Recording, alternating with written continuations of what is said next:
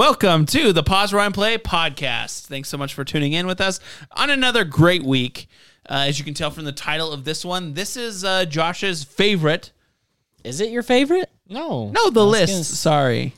I the do last love. one's your favorite. Yes, the top ten is my favorite. But Goodness gracious. I I think I yeah. Welcome back to the Pause Ryan Play podcast.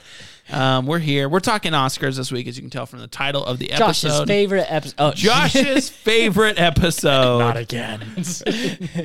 He watched all the Shrek films though to start it out. just no one said anything. We're just gonna don't get- recognize. A big ignore. I get it. actually have a friend. Uh, I, I can't remember who it was. Somebody said, "Oh, it was Tyler." Shout out Tyler. Um, he sent me a link to a rave taking place somewhere in Utah Valley that is 100% Shrek themed. I saw that. I was What? like, I'm not sharing this with Casey. but here we are. this is the greatest thing I've heard of all week. Uh, yeah, no, uh, no one, no one has watched a Shrek film in the recent history. However, we're here to talk Oscars. Um, this year, um, just so you guys know, we're we did we're doing the same as we did last year. We're creating a community ballot. Each of us have our own uh, recommendations already or guesses, right? And but we're gonna make a team ballot. Go team PRP. We're gonna argue it out on who should be where and who we think would win and all that junk. What if it gets heated? It probably will for some things because I think I have some like takes that I feel kind of strongly about. Like, and I'll I'll do my best to separate the wants from the like what I think will actually happen. Okay. Right? Because I have a few wants that are like strong wants, and I don't know. So we'll get into it. We'll get into it. Do you want to do a a quick? I do want to do watching? a quick recap though what we've been watching, and I want to start out with Josh. Yeah, good idea. I did that on purpose. I'm over there, like, no, over there, over there, please, because I didn't prep for this part. I have to think of what I've been watching. Well, it's pretty easy for me because I haven't actually been watching that much. Um, I've been playing a little more video games recently, not a lot, but um, if any of you guys play Call of Duty, the Modern Warfare 2 game just released um, a few weeks ago. They have like a ranked system for multiplayer. So you play, and there's like these different game modes, and it's a lot more competitive. And you can go up and down the ranks. And me and my uh, buddy Ryan from work, we've been playing a lot of that. So Working up the ranks. working up the ranks. I'm in gold, so don't be impressed. but so I've been doing a lot of that. But so I haven't been watching too much, and I've kind of been in between shows trying to figure out what to watch. Tried to watch a couple things to get ready for this as well, but mostly I've just been on the rewatch of Better Call Saul, Oh, nice. Starting from scratch, huh? starting from scratch. I'm and I'm kind of because I haven't like because each night I'm like, should I start this that I want to start or do this or blah blah blah. And yeah, I want to watch The Last of Us, but it's only once a week. And then it'll be Ted Lasso I want to watch, but it's also only once a week. And so I'm so happy we're back to once a week. I am. I didn't think I was at first. Like, like I was all about the binge mode, but I am having so much fun with this Last of Us every week to week thing. Like, we've had people over every single week except for this last one because everyone was out of town. I've had people at my house. We haven't done that in years, like watch parties. It's so nice to be able to do that again. I it's actually fun. also It's love weird. it. Yeah, I just want to say you can come over to my house and watch anytime. We live, we live live 740 steps away from each other. Really? Count. Uh, no, it's, it's actually more like 3,000 or something. I oh, don't know. You're that close I thought you like really know. No, my It's still pedometer pretty knows. close, but Yeah. But, yeah, so I do like I'm pretty sure we even have like a reel up on YouTube and stuff how I'm talking about how I don't really love the week to week and I almost didn't like it, but Last of Us it was okay. Yeah, I'm actually kind of into it. And like there's still part of me that doesn't like it and there's still part of me that like like so obviously you guys know I love Stranger Things and if Stranger Things season 5 comes out and they're like it's going to be week to week, I'll be like no, That's the one you want. this is a binge show. I love binging Stranger Things. Like, you know, I had to wait when season four came out because I was in Texas with a friend. And when I came back, I was like, yes, it's time. And I watched them. I tried to space it out because I loved it so much, uh-huh. but I, that, shit was gone. Like, yeah, in and out. so well, that's the problem though. It's like it's in and out so fast. Like it's out of the conversation. Like the next week, and how long we've been talking about the week of the the Last of Us, the week of us, the Last of Us, like seven weeks now. No, almost nine weeks. Yeah. Oh, so much every fun. week. And it's so fun. And it's so good. And obviously, like, I'm not going to talk about that because we'll talk about The Last of Us, but just, it's still amazing. And they're finally making it to Salt Lake City. Yes, they're doing it. Utah. But that, yeah, so mostly, mostly just um, Better Call Saul. And this is the, I think this Oh, is, that's what I was gonna ask you real quick. Are you gonna watch all Better Call Saul and then Breaking Bad? Yes. back to back? Okay. does, that's the plan for like So my wait. rewatch. really quick for for this for my own benefit. Better Call Saul and Breaking Bad. Better Call Saul is technically a prequel to Breaking Bad, correct? For the most part, yeah. Okay. There's def, there's, um, they bring in small chunks, and obviously as you get more towards the end, larger chunks of post Breaking Bad Okay. stuff, so you can kind of see the fallout. But yes, the main story and the characters and everything are all pre pre Breaking Bad, and a lot of them tie into Breaking Bad in so many ways, which is super fun. Perfect. That's all I wanted to know. I So yeah, know. so I watched it like through once when I think like season there was like I think the fourth or fifth season was on TV. That was the first time I watched it and I watched it all the way through.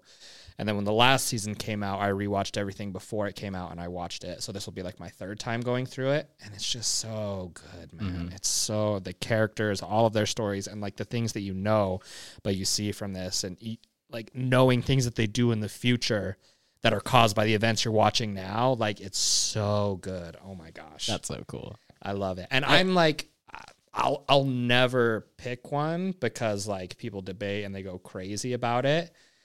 But like Breaking Better Call Saul is like right there for Breaking Bad with me. Like some people, like a lot of like critics will be like, "Oh, it's better," and then a lot of regular people will be like, "Nothing passes Breaking Bad," mm-hmm. and I'm just like, "Don't make me pick between my children, please." They're just amazing. So that's me. I've been on the rewatch of Better Call Saul along with that, and you already know if you listen to our episode last week, I'm just ready for Ted Lasso. I'm so excited. Does that start this week? yes. Uh, uh, next Wednesday. Next Wednesday. the March 15th. Coming up, coming up.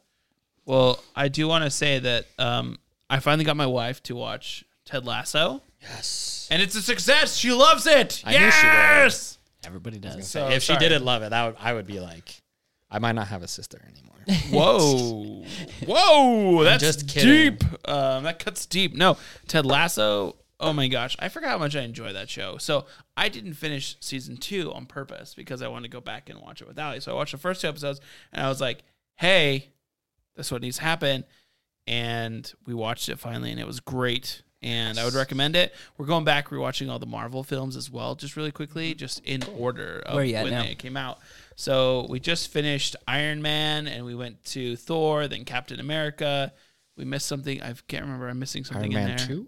Yeah, Iron Man two, the one with the guy with whoosh, whoosh, whoosh. that. wa- Those are actually Whiplash. that's really cool tech. Actually, like when you think about it, you're like, wow, that's rad. So yeah, a lot of fun lately. I want my bird. Literally the greatest, most the bird. repeatable line. Um, so it's it's just you know what it is.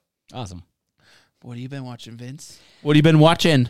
So much Star Wars. So much Star Wars, guys. How So- much Star Wars? Start the new Mandalorian. Yeah, season. uh, we're two weeks into Mando, right? Uh, Bad Batch has been going on for a while now, and it's it's a great season. Um, the last like three or four episodes have been so good. Like there was a whole there's a two episode arc about the rise of the stormtroopers. Uh, the stormtroopers replacing the clone troopers. In this is all in animation, right? It's a it takes place in the Senate, so there's like politics going on. There's a plot to like assassinate a senator, so that's going on. And then basically, it's just like the way that the Senate gets manipulated into retiring all the clones so that the emperor can bring in regular people into into his army basically and brainwash these people. It's really really good episode art. So what happened to all the clones? They're into forced retirement and one of the senators is just like, "Well, what are you going to do? These people are people." And everyone's like, "No, those people are tools. They're nothing." So it's like this like really big like racism arc too going on. Like are clones like real people because they all have personalities, but do they have souls because they were grown? So like some people view them as like lesser, like I said, like tools. And like that's hmm. this whole season is kind of about that of just like what do you do with these clones that you grew literally to fight when you don't want when there's no war for them to fight anymore? And so like one of these senators is like fighting for clone rights and a retirement plan for them. And a lot of the clones are just like going through this like self doubt of just like what do i do? I'm i was born to fight you know? I've been alive for this many years and i don't know anything else so what am i supposed to do other than this? It's It's really, really good, guys. For a kids' cartoon, it gets pretty deep. and then like the last couple episodes um, have just been like character um, explorations of the characters a little bit more, and they've just been great. Um, not this week's, but last week's episode was a straight up horror, like alien homage. It was great. I it was so good. Shows that do that, that'll just like have episodes that are mixed in with different genres. Mm-hmm. And this one like really just felt like Alien. Like they go and investigate a uh, crashed ship, and there's just like everything's destroyed. Everyone's dead on the inside. There's a, there's an alien like crawling around trying to kill him. Like it's a straight up Alien homage. It's is great. cool. It's like you watch this. I'm just like, give me this in live action. It would be so good. It's in the in the Star Wars universe. So that's been great. Mando also really good. I did not really like the first episode, and I, I was heard that from a lot of people. really bummed after that first week. I was just like, oh no, maybe I'm maybe I'm gonna check out a Mando here because I'm pretty like Boba Fett was bad. The best episodes were the Mando episodes and Boba Fett. Episode two was fantastic. It was so good. So I am back in on the Star Wars train. Give me all that Star Wars. And on that note, Oh my gosh, he prepared something. I thought you were gonna like happy point. baby ah, day. For real? happy having a baby. Yes. I don't know how you say that. Dude, thank you. You're welcome. I'm hoping that makes the nights a little better. oh my gosh. that is so sick. It's amazing. I'm so excited. I can't tell you how many times that sat on my desk. I was just like, I could just build it once before I give it to him. Don't open it. So, so there's a secret way to open these that you can easily reseal them. So if you're ever gifting these, just take a hot knife off the back up here. But are they in little baggies on the inside? Yeah, no one's gonna know. Actually, You pour it out The and way it's they just do like- now is they design it so there's bag one, bag two, bag three. Like Oh, when cool. you and I were kids, they just came in like. Those Oh, yeah, yeah, you just, like, pour it out You and it's pour it like a out. mess. So now they're like, build it through this phase, then build it through that phase. Thank you, man. Make it easier I, and easier. I appreciate this so much. yeah, yeah, you're welcome. And then uh, once once the baby gets old enough, you can do it again with him. Yeah. Do it do it while you're stuck at home, and then do it again once he knows how to not eat the Legos or stick it up his nose. So game, so game. I actually, uh, so funny thing, guys. Thank you, Vince. I'm gonna put You're this down here out of the way. Um, I've been looking into how to actually build like so they have these like flat print type things that you can make that are designs. It's kind of like your sister does these, like where they stick to make art type thing. Lego has a version of this where you stick a bunch of stuff on it, but Lego has this version where you can make logos or designs and stuff like that. And I'm in the creator studio trying to figure out how to make it so I could put the PRP logo. Oh, that's cool. And I think In that would be a lot of fun. So I'm I like hoping that a lot. that That's I can very do cool. that, and, and then I'll build it and bring Oh, it. that back. reminds me, I forgot to bring down the sub count. Do we, we got more subs though? Yeah, we're actually, like at 412, I think. yeah, we're we're up. Thank you, one and all, to everyone for. Uh, I'm gonna need eight people to subscribe before our next episode. yeah. Or Eight subscribers. We need eight subscribers. No, we got 412. Yeah, so things are going great. Just thank you for everyone who's subscribing, Yeah. watching, and going through things. Um, really quickly, uh, I'm gonna take a step back. You're talking about like, uh, do clones do clones have a purpose, a reason, an existence, and a soul? Right, essentially that kind of stuff.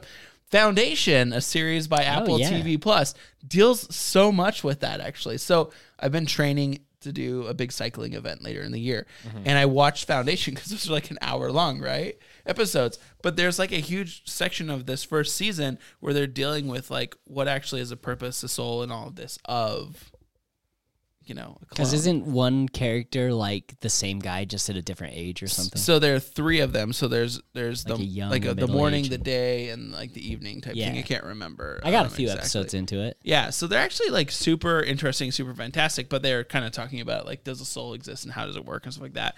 And so very fascinating. Just wanted to call that out. Like if you haven't watched Foundation on Apple TV Plus, watch it. Apple TV Plus sponsor us. But anyhow, it's uh it's just a really quality series. And I've actually wanted to watch The Bad Batch, and I think you kind of gave me some incentive to. It's, I mean, there it's it's like Clone Wars. There's filler Yeah. episodes that are definitely for kids, but they they're still fun. And the art style in the show just keeps getting better and better and better. Yeah. Like like this last episode. Sorry, you got me talking about it again. Oh, this good. last episode uh, takes place on an ice planet. And it's some of the most beautiful animation of like snow and blizzards and mountain ranges that I've seen in a long time. Like their their art style just it's getting so good for those car- those cartoons. Like I love like when you can awesome. just those amazing shots of stuff like that. I love it. I love animated ones. I love live action ones, which we probably need to to end our what we've been watching, and I'm not going to talk too much about it because we'll do an episode on it. But like, there's always at least one shot now in every single Last of Us episode where I'm just like, oh my gosh, that's gorgeous. Yeah, yeah, for like real. this this most recent one, it was just like through like the trees and stuff. When yeah, yeah. I know that exactly shot the shot you're happened. talking about. And the one before was when they're like on the horse going out. There's just like a shot every single time where you're just like, Got major like Revenant vibes in that. yeah, shot. oh yeah, Revenant vibes. oh yeah, the Revenant, yes. But yeah, no, definitely. So We so are. much. We love the Revenant. No, Hey. uh, should we get into the meat of this? Because this is a big episode. Naturally, We should probably get into the the the spices of it first. Why is it so Or do you? I love love that I, clip. I'll, no, I, I always say that as well. Why is it spicy? Why is it spicy? Okay, sorry. we should get into the spicy first. And by that I meant you said the meat and potatoes. I think maybe, and if we could, if you guys want to do this differently, that's fine. Maybe we go you through like the the outer categories first, That the sounds ones good. are we talking? marker? I either don't know really hardly anything about, or just have like I don't know the vaguest ideas. Of course, of oh, course. I forgot to mark the couple here. So Vince has got to mark a few, but But no, um, we can start. Go go ahead. Where do you Josh, wanna which start? is the which Well, is the I don't know, so, outlier you want to um, start? I got this here, right here. Here, yeah. I'll- If you do you want to put this here so I can because I have them all, but they're probably in different orders and stuff. So just being picky. yeah, let's do. Those are all kind of pretty good. Let's start with. Sorry, I just want to make sure that we can like track it and stuff. Um, let's do. For this, let's do let's do um, the bottom two rows. How about that? So we'll Bottom start two. on. Not that this is like an outlier, short. but let's do. Oh, top one. Oh no, yeah. Let's do this one first. Actually, let's do the bottom row and then go from there. So we're gonna start with um, best animated short, live action short, sound, and visual effects. Deal. So I had a few of these on my list, animated short, and so let's just do animated short. I had a few of these on my list to watch, and I only ended up watching uh, the boy, the mole, the fox, and the horse. I That's saw two. I I saw that one, and I also watched My Year of Dicks. That's the name. 'Cause how Okay, don't look at not- us. You, no, you see that one, you're like, I need to know what that is. yeah, actually, I did see something about this. This is on. um it's on Hulu. Yes. Okay. And uh, if you want to watch uh, the boy, the mole, the fox, and the horse, it's on Apple TV Plus. Right? Yep. Yep. It's excellent. I did watch that. Um, I would probably. I have it on mine. I gave it to the boy, the mole, the fox, and the horse. Um, but I did like my year of dicks better. My year of dicks is it's pretty good. I didn't love the animation on it, but I thought the story was more like I like it was more compelling, more entertaining. It's about a teenage girl trying to lose her virginity and all the guys that she like. So she is going for for dick. Yeah. but she's also like meeting dicks, like like the Right. guys are dicks. Ah. like, so it's kind of like a double entendre or whatever you call it. It was really good. It was entertaining. It's only like half hour long. I liked it a lot. Boy the Mole, the Fox, and the Horse is beautiful though. Yes. like the animation in it is so pretty. But man, do they speak in cliches, and it just kind of is a little slow. Apparently, it was uh, it's based on a kid's story. It's so they just animated a kid's story. So after I saw that, I was like, oh yeah, that makes sense. That makes sense. Yeah. But I, I would vote Boy the Mole, the Fox, and the Horse because I don't know any of the other ones. And Yeah. Let's vote it. And this was one of the ones. So I also, I don't know. You can call it this if you want. Like I kind of cheated. I looked up like like betting lines for Oh, like yeah, a yeah. lot of these to like kind of see like what might be in the lead. And there's a, there's a ton of close races. So like even if I saw one that like is in the lead, there's no there's a lot. There's that no just way are to by know, No. Yeah. Exactly. So. And these are some of the ones, some of the only ones that I didn't see and didn't look up. So I say we do it. Did you mark it already? that one, for your what do you call it? Information, recommendation, awareness. We've chosen for best short animated, the boy, the mole, Okay. the fox, and, And- the horse. and obviously these are all nominated for Oscars, so I feel bad leaving them out. The other ones that we didn't oh, mention sorry. are The Flying Sailor, Ice Merchants, and An Ostrich Told Me the World is Fake, and I something I don't know. and I think I think I believe it. I want Got to. it. I want to read that one. Oh, here I got that one does I also sound interesting as well. Oh, you got an extra one. Yeah, Nice. this is That'll my- help because I have mine my marked on here, but then Personal we like checklist is what that one is. Ah, I All the movies I've seen. Very nice. Should we do best short live action? Yes, I've seen none of them.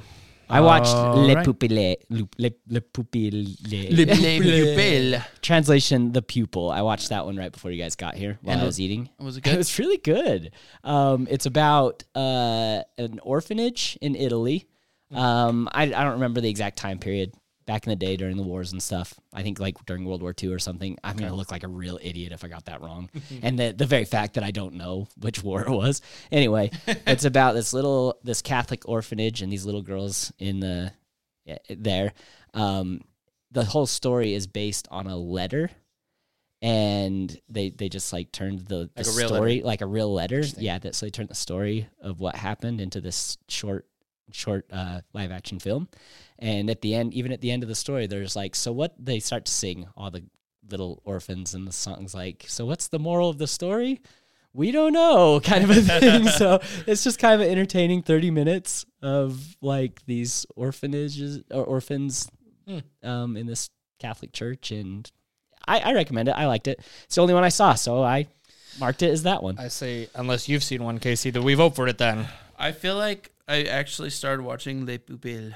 Le Pupille. Is that how you say it? I don't even know. I don't speak Italian. Italian. I love that language. If I were to learn another one, it'd be that. Um, other the other movies, you want to read those off? Yeah, the other movies are An Irish Goodbye, Luval, Lu, Lu, Luval, Lu, Night Ride, The Red Suitcase, and Le Pupilles.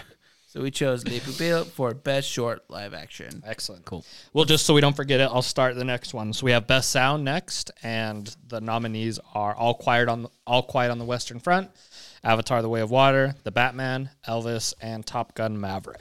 So I've seen all of these but one, and I have thoughts. Um, so we got to think about sound, right, and the way that they design it, and the way that they make it sound good, and do all this stuff like that. There's one. So a lot of these obviously are good for that. Shh, Bernie, no. Oh, Sounds like Paige. You just got home. there's like a lot of these that obviously these are the five nominees and all that do it a lot. But when you come to think of it, and from what I've seen, uh, what a lot of people tend to say is that we can. I'm sorry. we're good.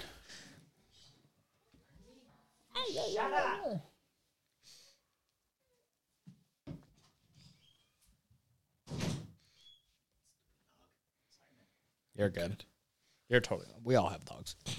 It's all fine. But our dogs. Okay, go. What are dogs? Um, from what I've seen, a lot of people talking about and everything, like there's a lot of good things, but this is one where it's basically like they they made Top Gun Maverick to be like this incredible movie and all this stuff, blah blah blah. This movie is made to win a, a sound Oscar, right? Like with, and I still haven't seen it, but just knowing the the jets and this and the, that those like beach scenes and it just it's made to like get that kind of nomination. Win those nominations. So that's my vote and my thoughts on it.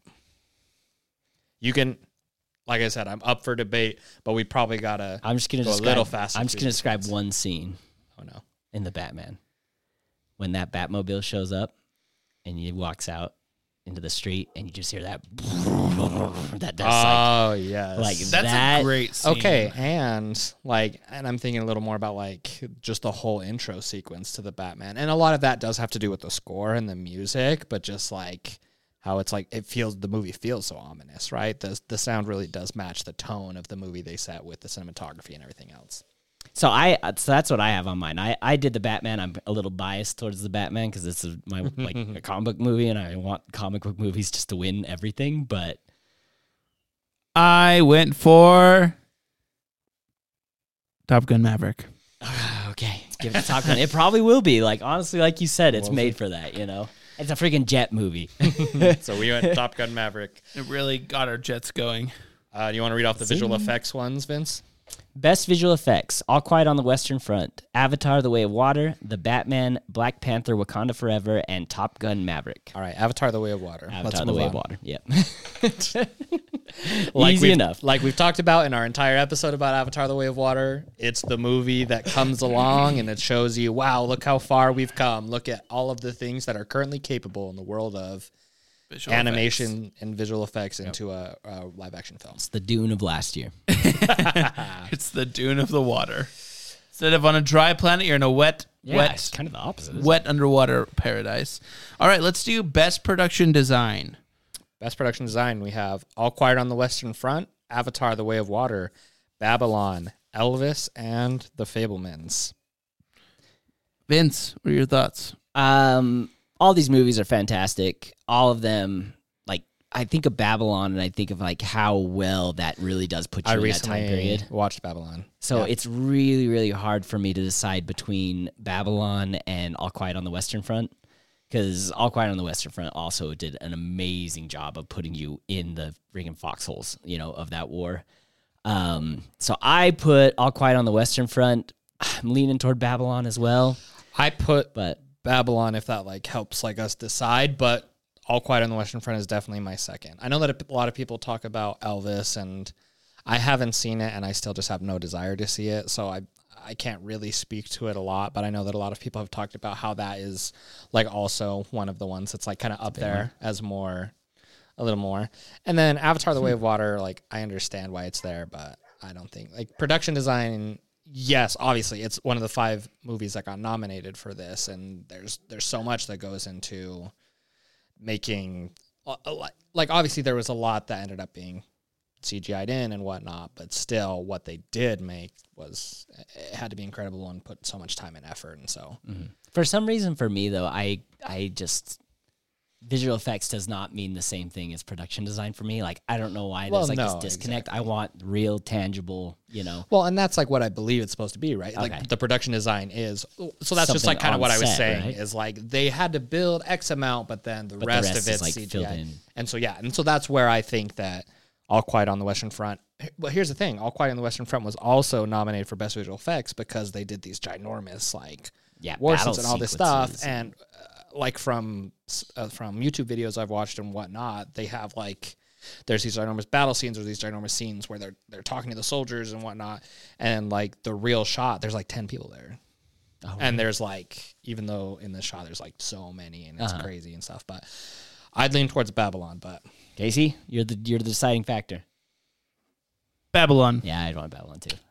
all right, best That's good to know. After mix? after this conversation, my day of Oscars list might change up a little bit. do you want to read off best original song, Vince? Ah, best original song, guys.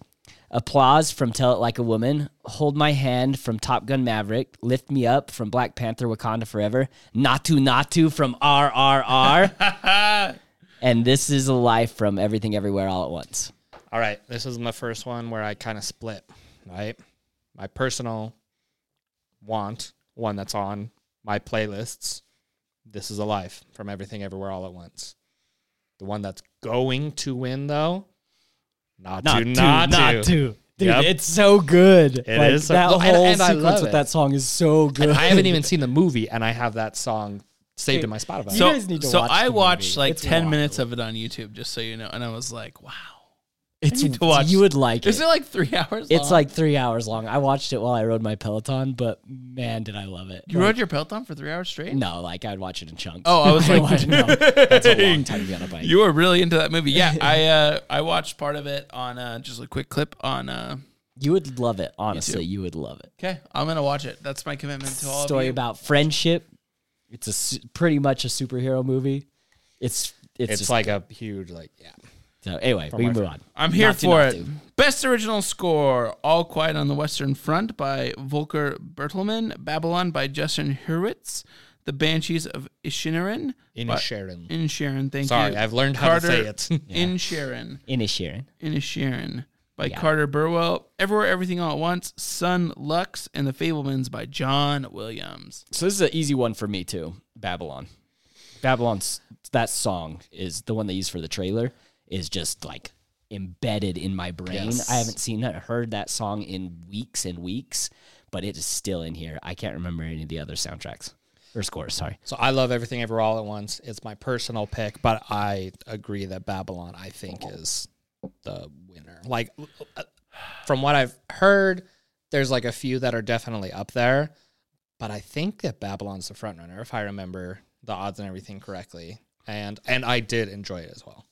Like it's like you know I love everything everywhere. My number one movie. I have songs from it all over my Spotify and whatnot, but That it's moving. first It's- 30 minute sequence, that music through that Yes. that- just the brass and everything it's just like it's a party. Orgy. and and I voted for the Banshees of Inisherin, but I'm gonna go with you guys on Babylon. I did love the Banshees. Like, obviously, there's a reason Banshees of Sharon this year. So moving. It it fits the mood of the movie, everything that goes on with it. Yeah. Incredible. Best makeup and hairstyling. We have All Quiet on the Western Front, The Batman, Black Panther, Wakanda Forever, Elvis, The Whale. Comes down to two for me. What do you guys think? You know what I'm voting. I've already I've already voiced my opinion. in past The. Batman. That penguin, Colin Farrell is He did not look like Colin Farrell at all. And that's what's crazy is we've seen two movies last year from Colin Farrell where he looks 110% different. what's the other one? Uh, the Banshees of Inisherin. I still recognized him though. Compared to Penguin, No, I no, guess no. I I'm meaning oh. like as in like he was Just like, like a- as a- unrecognizable in one, and we're like, oh, that's who Colin Farrell is. Oh, I'm just oh, meaning like gotcha, gotcha. he was 180 I degrees just missed different. So you're all good. I, I might not have explained it very well, but So I vote Batman. Um, again, a little biased, but nobody that knew that was Colin Farrell that I w- talked to about the movie, like every time I brought up that was Colin, Colin Farrell, they're like, "Wait, when did he? When was he in that?" The Yeah. Batman was definitely my second one. My number one and the one that I think will win, but obviously we don't know. The Whale. It is very good. Yeah. Like for half a second, I was like, "Did Brendan Fraser really get that fat?"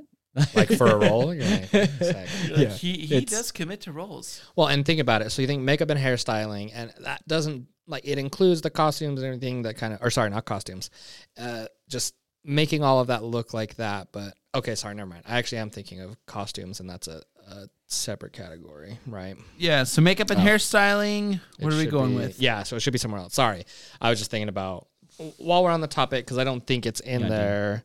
It's not, so I'll just mention it really quick. So this isn't technically as a part of that, but just how they made him look and everything was truly insane and incredible. But like I watched some YouTube videos about everything that went into that, and that was like a real whole like suit thing that they had to make him, and so there's like coolers in there and all of that. Oh, this really? stuff. Yeah, because it was Yeah, that'd be hot. yeah. So there's like all of this like stuff And it's that had to go it into it. is like, did you guys see it? No. Um, I watched like um, I watched like a YouTube reaction to it. Okay. Someone watching it because I wanted to like see it kind of and know what it was about without like I didn't I wasn't as committed that I rented it or Right. anything. But so I it's, kind of watched it's it. believable. There's scenes like without his shirt on and stuff that is just like this Oh. looks like a real body, and like the way that it, they just did it to his face and everything, even down to his like little tiny hairs on top. Like, Yeah. it it is really really good. I'm fine with so I, I obviously think the whale will win, but Batman is also right there for me. So either one, I'm like this is the one that I want to fight on, right? Like I'm like I'll accept the Batman if you do it. Casey. So I actually was gonna go with Black Panther: Wakanda Forever on this one. Yeah. Ooh, I, that's, that's I also actually fair. really liked the costuming on it. I felt like it was really cool because, like, within the world of the Black Panther, especially within Wakanda, right? There's so many textures and layers of folks and people there, Mm-hmm. and they do such a good job with it. However, I would go with Batman to be honest with you.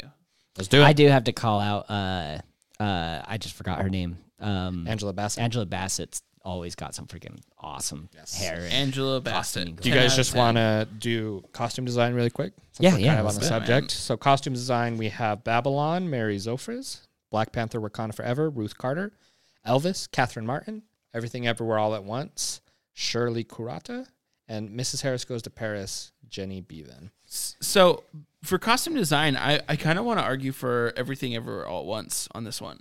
And it's not to appease you, but when I finally saw this, I was like, Stephanie Hsu's. yeah, that's Stephanie so Hsu. good. Yes. And so here's the thing. I obviously love Everything Everywhere All at Once, and this might be one of the only ones where I go against it, not because because Uh, Are I think it me? could Did win. you see the the dad's freaking robot wheelchair P old PC like mech suit? Come on. all right. I I'm just kidding. That's not what I have on. Everything everywhere. Okay, well, do you have? Let's see. I think so. Everything everywhere. Okay, actually, just kidding. This is really tough. Everything everywhere. There's It is. Black Panther, Wakanda Forever, and you have Babylon. Yeah. That's what I put on was Babylon. But I think I put on mine. I put Black Panther. You two rock, paper, scissors. no, I do Black Panther. I'd be fine with Black Panther on it.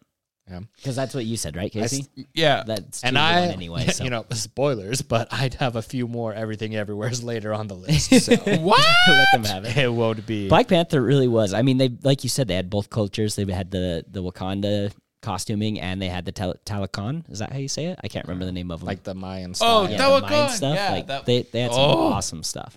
Yeah, we we haven't even started talking about that. That underwater, like the way they build all those costumes, like I can't imagine. So, yeah, good call, good call. I- Black Panther. Then? Yeah, Black Panther. Okay. I'm cool with that. BP. All right. Uh, What we did you give to best hair and makeup then?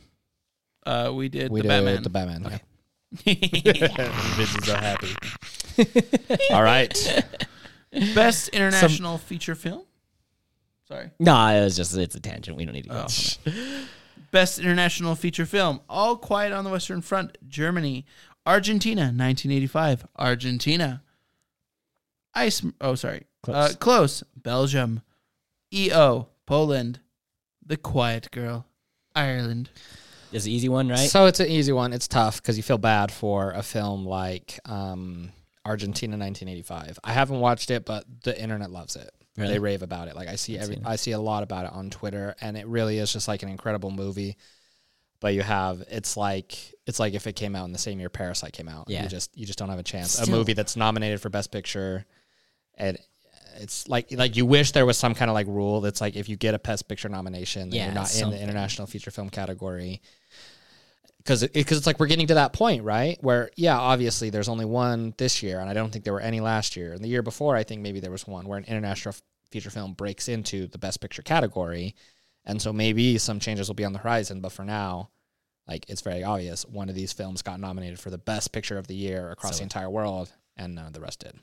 All Quiet on the Western Front. Germany. For Best International Feature Film. Should we just keep um like going up? Should we do Best Film Editing? Yeah. All right, best film editing: The Banshees of Inisherin, Mikkel E. G. Nielsen, Elvis, Matt Villa, and Jonathan Redmond. Everything Everywhere All at Once, Paul Rogers. Tar, Monica Will, and Top Gun Maverick, Eddie Hamilton. This one's one of the easiest for me. Maverick. No, Really? Everything Everywhere Everything. All at Once. everything everywhere all at once. See, once. I'm I'm The back e- and forth on it. the editing for me the editing is what kind of is part of what takes that film to the next level right the editing all of the cuts they do with the mm-hmm. sequences when they have all the montages of all the different worlds and stuff like that when they cut between scenes while they're fighting and mm-hmm. everything like that they're so crisp and clean and it makes you go ooh uh, editing in my and i Oh. This is one like maybe i'll fight for but like I'll, I'll listen to reason this is one that i'm like this is where everything ever all at once like along with the acting and so many things this is where it truly shined and i think it deserves it all the way Oh yeah, it it really does just like seamlessly blend multiverse together. Easy. But Maverick is all editing. It's a bunch of jets flying around and then they took a bunch of footage and, and went and made a movie out of it. You know, like it's literally without good editing, you wouldn't be able to tell what the crap is going on in the air. Like it's it it True. it did very, very good in telling that story and keeping you in the cockpits, but also understanding what's going on around the the jets and everything. So I I put Maverick on it. I'm I go back and forth. This is another one that's just so hard for me that I'm just like I don't know, but we're gonna keep doing this we'll say Yeah. ours and then casey's like Casey's the defining factor. Uh, deciding factor. casey's that the pedro pascal looking back at Nicolas cage yeah. It's just the best, the best uh, gif on the internet right now, or whatever meme, whatever you call them. I think I sent Josh like five of them in one day. He's like, you Yes. really like this. when i saw you made that i was happy because i loved it so much but i i showed it to i think i sent it to Cade first and i was like this is casey's new favorite meme format he sent me like 20 of these I chose Top Gun Maverick. All right. So, uh, So you wanna fight not- this one? So hold on. I won't fight this one. Mm, I- as- this is like what we think is gonna happen. Here's why. Hold on here. Yeah, yeah, let's hear it. Let me give you my why. We should start with why. First off, I went to a movie theater. I watched Top Gun Maverick Okay, in this the is movie also, theater. To be fair, I never did this. I was sitting in the movie theater, in the center of the theater. Wow, what a movie! Casey That's all was I have to like- say. No, for real though, the experience was like Watching jets it was good, you. and the cutting and the editing was so good. So if you would like to, I hand the sharpie to you no. to argue your point for everything everywhere all at once. if I went to the movie theater to see Top Gun Maverick, I would be able to definitively mark it. Yes. Right? I cannot, but I will like give me this. For uh, viewers, Put a little asterisk saying Talk to me on Sunday. All right, all right, all right. Top So Gun Maverick. is- is- Revisit. yeah, I'm right there with you. Maverick wins. I'm right there with you, Maverick. I feel But like we talk need to do me on this thing like in the show. That's it. That's what we deserve. we need to get shorter sleeves to show off those sorry. big old Arnold biceps we got. Been picking up this baby. Best All right. documentary short. We have The Elephant Whisperers, Haul Out, How Do You Measure a Year, The Martha Mitchell Effect, and Stranger at the Gate. So I watched half of one of these and it was boring. It is a documentary.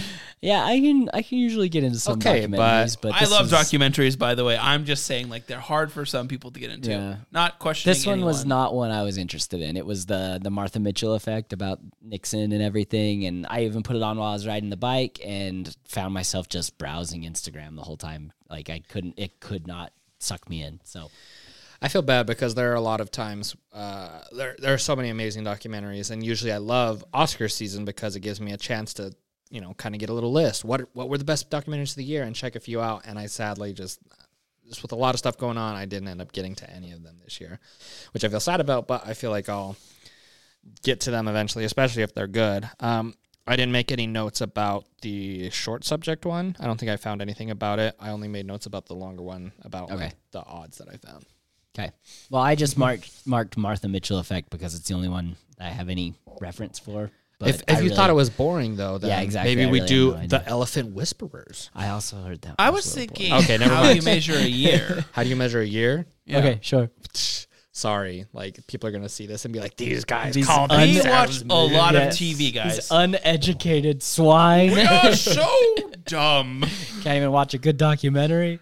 What about the best documentary feature, though? We have All That Breathes, All the Beauty in the Bloodshed, Fire of Love, The House of Ma- The House Made of Splinters, and Navin Navin Navalny. Navalny. Oh wait, that's the one you were telling me about. Okay, I would vote for that one. even I didn't heard see it, so- like the front runner. I loved Navalny. Like that one was good. It's Done. the one that I heard is the front runner, and it's one that I think I also heard somewhere else as well. Like that's like if I'm gonna watch one of these documentaries, that's the one I heard. About. Yeah. So I watched that one, Fire of Love, and All That Breathes.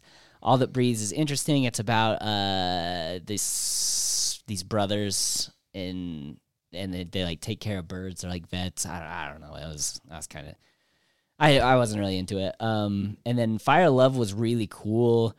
Uh, it's about two volcano experts, and it has some of the most like incredible footage of lava flows and volcano eruptions and all this. Did they go to. Iceland?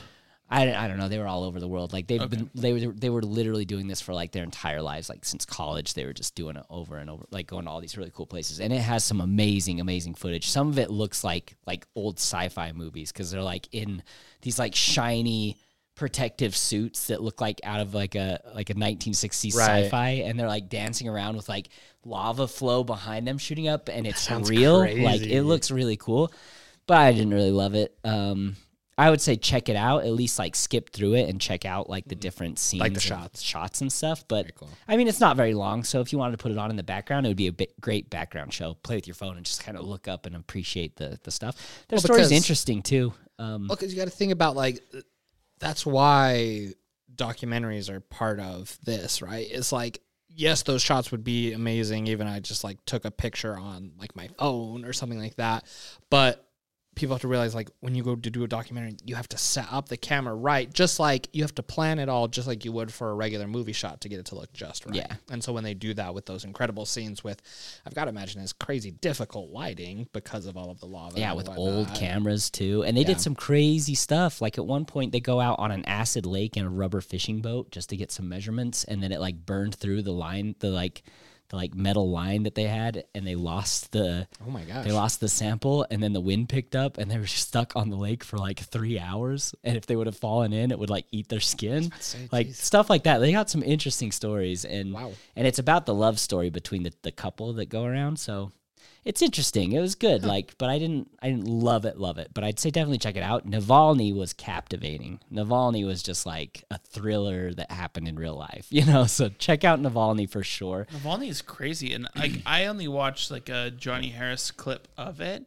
um, but it was it was amazing. I would recommend it to Yeah. anyone. So Put Navalny down. Navalny is it. Okay, we finished all. Oh, we have best cinematography to do on this line, here, which is All Quiet on the Western Front by James Friend, Bardo, False Chronicle of a Handful of Truths by Darius Condi, Conji. Sorry, I apologize. Elvis by Mandy Walker, Temple of Light by Roger Deakins, Empire of Light. Empire of Light. Whoa, wow, that was terrible. Um, Tar by Florian Hoffmeister. What do you guys think? I put down All Quiet on the Western Front. I haven't seen Empire of Light, It's Roger Deakins but too. so that's it's the like thing, right? Like, how do you vote. Yeah, vote against vote Roger Deakins in cinematography? Yeah, So I, didn't, I didn't see it either. Yeah, and that's the thing. It's like, uh, and I don't think I looked up anything about this one as far as like what's going on. Like, All Quiet on the Western Front was beautifully shot. Cinematography is gorgeous, and like it's obviously Roger Deakins is amazing. He's in so many amazing movies. It doesn't mean you have like a guaranteed like, Right. win, right? Like, yes, a lot of times people vote for it, but I also put All Quiet on the Western Front. yeah, let's do it, and then maybe Roger Deakins will humble us. We committed. Okay, we're there. Let's do. Let's start on this side. Let's Best animated feature. Best animated feature. This one is so hard for me too. So I've yet to see Puss in Boots or Marcel the Shell with Shoes on, and I want to vote Marcel the Shell with Shoes on. Having not seen it, only knowing what it is, I just want it to win. It's like the little one that could, you know, kind of a thing. but I haven't seen it, so I can't really take a, a big swing on it.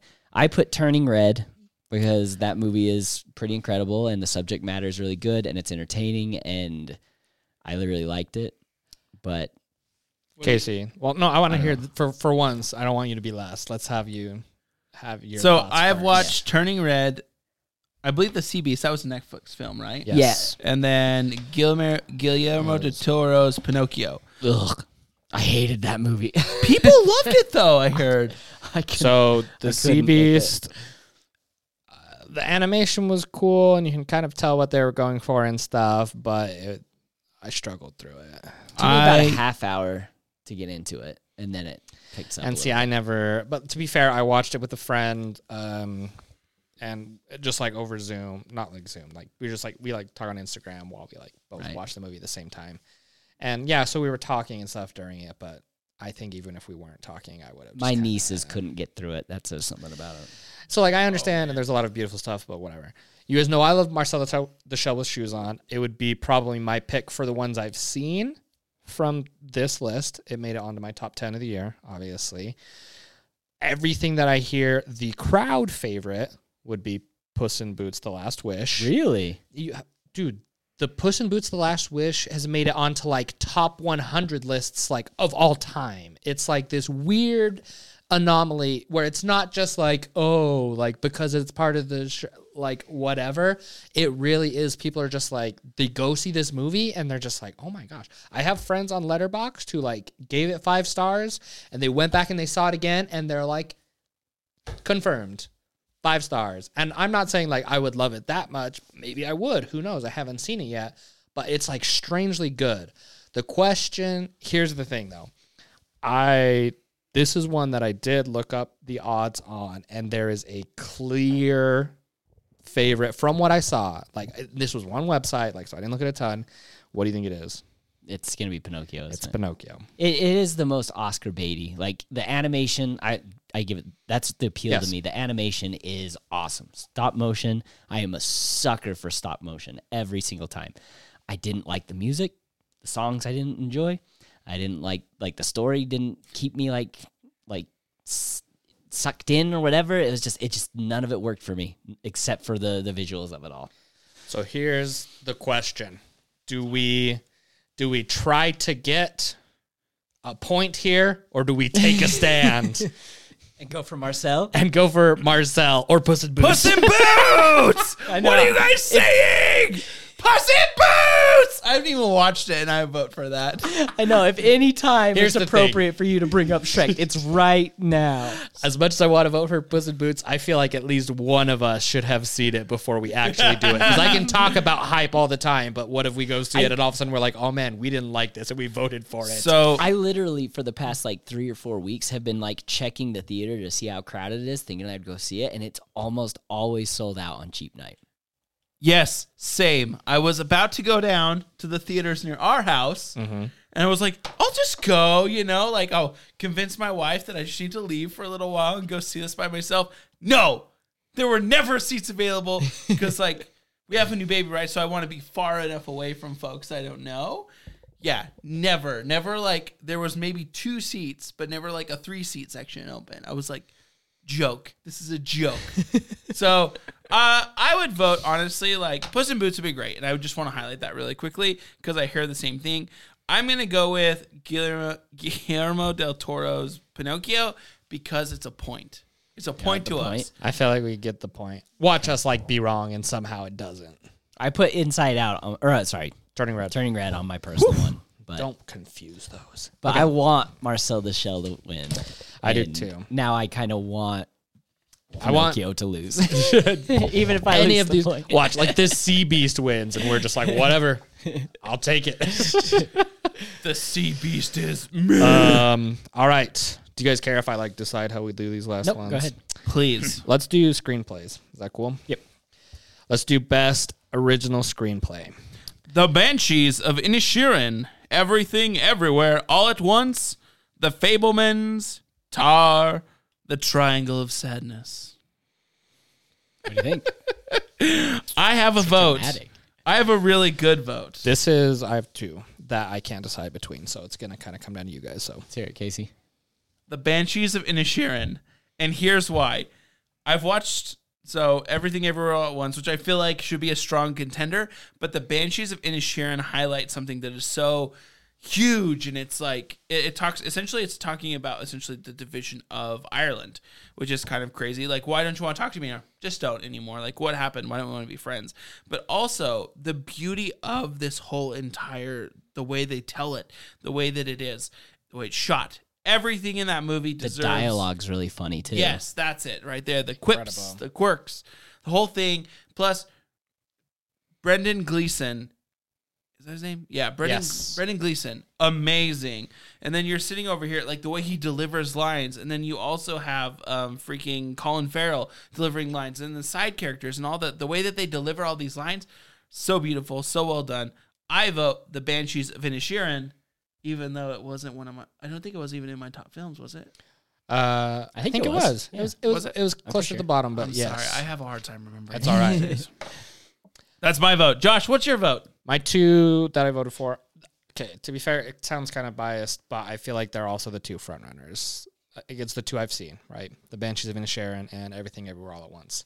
I just feel bad because Everything Everywhere All at Once is so original, and you know, it was my number one movie of the year, and I want it to win because it really is such like a unique tale, and the way they tell it, and the way you had to write all those different universes and make them fit together is just crazy. But I vote for Banshees too. Yes. like, I, like I told you, like I couldn't decide, but with like what what you said and whatnot, I was like, it is. I actually want to highlight that I put on this cardigan and good luck towards the Banshees. I also put Banshees of Inisherin on it. Mark it down. While he marks it, Vince, do you want to read adapted screenplay? Yep. All Quiet on the Western Front, Glass Onion, A Knives Out Mystery, Living, Top Gun Maverick, and Women Talking. I had a hard time with this one because, like, none of them are as like obviously. I don't know, great. Like, like I put Top Gun Maverick, but I kind of think of that story, and I'm just like, there's not a lot of like, like you said, great lines like delivery like it's kind of just a jet movie but but Well- like it's an amazing movie so like I, I i i gave it to it as best adapted screenplay but it's nothing like banshees of inisherin where it's just like this allegory that represents something different and it's clever and blah blah blah. It's just like no it's a it's a jet movie but it's a good jet movie you know like. So, so Top Gun Maverick, the best lines of this film, just really quickly, are the lines between Maverick and uh, the commanding officer guy. I just forgot his name. oh val kilmer Yeah, Val Kilmer, uh, iceman Iceman, and they were just oh i forgot one was that scene. That scene speaking, is so good. one was typing. That was the best dialogue of this whole film. And so I don't know. And also Top Gun Maverick, even though I love it so much, almost is just the first movie on repeat with a more modern tone. what is it adapted from It's adapt. So if you make a sequel, it can be it can be counted as an original screenplay because Oh, they're just looking at the individual movie and it gets adapted from its original. see i don't think i have a full content. understanding of adapted screenplay so i think i had a hard time with this one I just know stuff like that from other podcasts I've listened to. Right. What did you give it to? Um, I've heard, and this one was a little tougher because I thought about these, and I've seen a, a decent amount of them. The one that I saw that I feel like uh, people were talking about and hoping that it wins an award because a lot of people were hoping it would get more recognition than it did from the Oscars was Women Talking, and Women Talking it was it's a rare case of uh, she didn't. mm. Women Talking is a really important story, and I believe it's Frances McDormand is the lead. And it's kind of weird that you have this movie that is nominated for Best Picture, and it's nominated for adapted screenplay, but Frances McDormand isn't nominated for anything, which is like kind of weird, especially because of her prowess in recent years with Well, with Nomadland, with right? Nomadland and Three Billboards Outside Ebbing, Missouri. But you know, obviously, like not everyone's going to be like it, and it's not like like I haven't seen it, but I've heard that she still does an incredible job. But I've heard that what really does stand out is just this story that it tells. Would you guys like the first line really quickly of the plot of this from Wikipedia? It's kind of dark. Um, maybe not for the internet because I know Yeah. like what it's about. Just just go ahead and read it. That's pretty intense. I haven't watched the show, but a like, it's a very intense movie, obviously about a lot of real issues. Obviously, a lot of them involving women and and and it's one that that's why I know that it got like a lot of people wanted it to get more because there's a lot of social issues that go along with it, and I don't know what it's adapted from. Like, book. I think it's a book. Yeah. It's a book from women talking, and I believe it's kind of based out of essentially, possibly, I don't want to get this wrong. Never mind. It's just adapted from a book that's stories about Yeah. women talking. And so I've heard a lot of people think that this one might win, but it's also one that's up for it. So I don't have a. I, I'd be fine with doing that. Well, I mean, Again, you I- guys, I think you guys both did Top Gun Maverick, right? Did you too? Like we can pick whatever. It doesn't have to be a puppet, I- but I, am down for. I honestly think, I honestly think from the perspective of like Top Gun Maverick was a fan favorite because it was like bringing back something like right like our parents loved that series that show and then they brought it to us and we're like yeah Danger Zone returning but it, it didn't like not to be rude but it wasn't a, a film with depth and so if this women talking is a film with depth and has something I feel like that's what they're gonna lean into they like a film with Yeah. depth I buy that. Like Yeah, I said, how I, like I was saying, like If we're going a- for it's points, film. if we voted for Pinocchio, I Women Talking is the only one on Best Picture I haven't seen yet, and it's literally just because it's not easily it available. streaming. Yeah, Whoa. and it's not in the theaters anymore, so I just don't know where to see it yet, and I don't really want to pay twenty five bucks to see a movie by myself. By the way, the music on this has uh, got to be quite amazing because it's by H- Hildur. I don't know how to say this, but yeah, Yeah, um, she's okay. great. she's amazing. She does. She did um, Joker. Was it right? I believe. Um, I'll have Well, I still have. Yes. she did Oh, she- Joker. oh, she did Tar this year as well. and she did Tar. Sicario. Oh, and the music in Tar is fantastic. Arrival. Um, Sicario, the original Sicario. All She's done a lot. She's done a lot, and I remember Joker from recent years. She's incredible. And I think what has she done for television? Because I remember it. Like, we'll probably need to move on. I thought I remember Chernobyl. Oh She did the music for Chernobyl. yeah, she does some really great stuff. I remember that I knew something else. yeah, put Um, women talking down. Let's do women talking on there. I, I I feel more comfortable with that than the Jet movie. Women talking. All right. We've got left. We have uh, best director, the four acting um, categories, and then best picture. I'm not missing any, right? No. I don't Those should be it. Okay, best director, and we'll go over these. And I have a favorite, but also to be noted, no women directors this year. Mm. Again, sadly, we'll pull the Natalie Portman. Here are the all male nominees Here we can because there were in. definitely some deserving ones. There were some amazing movies that were directed by women. I'm trying to remember. I know that there were a couple. I think the woman kings in the conversation. Well, The Women King just completely being snubbed by the Oscars, and I and it's on it's available on Netflix right now, so you can watch it. And I I've haven't, that's but it's on my list, and it was just like completely shut out. Like, uh, Viola Davis, right? She's Yeah. she's the lead, and she She's does great. She in does it. incredible. She was so good in it. You watched it? Mhm. I saw it in theaters. It There's just just It's good. nothing, no nominations of any kind. So, So there's just so many things that like kind of goes into it, but we hope for the future for better, right? Best director, The Banshees of Inisherin, Martin McDonagh. Everything Ever All at Once, The Daniels, Daniel Kwan and Daniel Scheinert. The Fabelmans, Steven Spielberg.